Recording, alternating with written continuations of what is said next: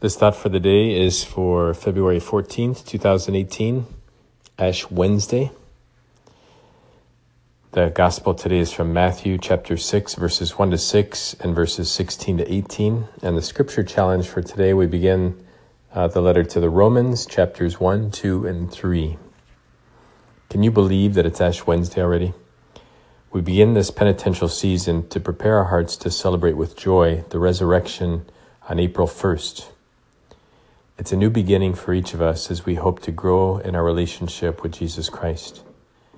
As pitchers and catchers report for spring training this week, I like to think of Lent as our spiritual spring training. Baseball sp- spring training is a time to practice the basics, to get into shape, excuse me, to be better players and to prepare for the long season ahead. Lent's a time to go back to the basics too prayer, fasting, and almsgiving. It's a time to get our minds and hearts in shape to be better Christians. And Lent is a time to prepare for the long season of life ahead of us. Don't allow this Lenten season to go by as just another time of the year, hoping to be a better Christian, but without investing the time required. Be intentional about making it a time of personal renewal. Strive for heroic virtue, for holiness. Baseball players all want to be all stars and be elected to the Hall of Fame. We as Christians should strive to be holy so that we can live forever in our Hall of Fame, which is heaven. Our world is in need of saints.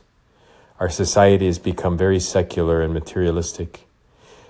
We've let go of our basic values. Lent is a time for each one of us to refocus our energies on becoming saints in 2018. Get ready for spring training now. Each time you hear about baseball in the news this spring, let it be a reminder for our call to be holy. I'm going to offer a parish mission at our Cathedral of St. Raymond here in Joliet, March 4th and 5th, 2018. The title will be From Benchwarmer to Hall of Famer The Call to be a Saint in 2018.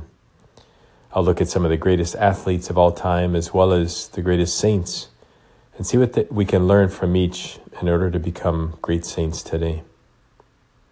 So, what can we do in our spiritual spring training to prepare for the season ahead? First, in prayer, I want to challenge you to do a holy hour each day. I know that sounds like a lot, but if not, start with five minutes, 10 minutes, 15, whatever you can do. But try to do more than you normally do. Uh, that quiet time just sitting before Jesus in the Blessed Sacrament or in a quiet place in your house.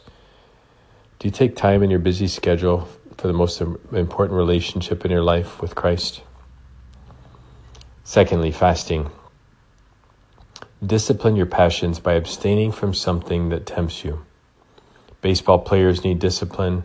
So do we as Christians. In fact, the word disciple comes from the word, same root word as dis- discipline. So, what do I need to pa- fast from to be a better Christian? Is it a certain type of food? Is it from technology? Is it from gossip? From a certain type of sin? What leads me to greater charity? And finally, almsgiving.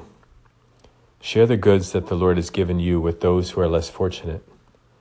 Baseball players use their God given talents to play a game they love and to entertain many, many people.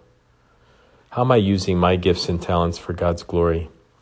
Baseball players give glory to God by the way they play the game, when they give it their all, when they use their talents you know, and, and play to the best of their ability. We can serve at nursing homes, soup, soup kitchens, homeless shelters this Lent without expecting anything in return.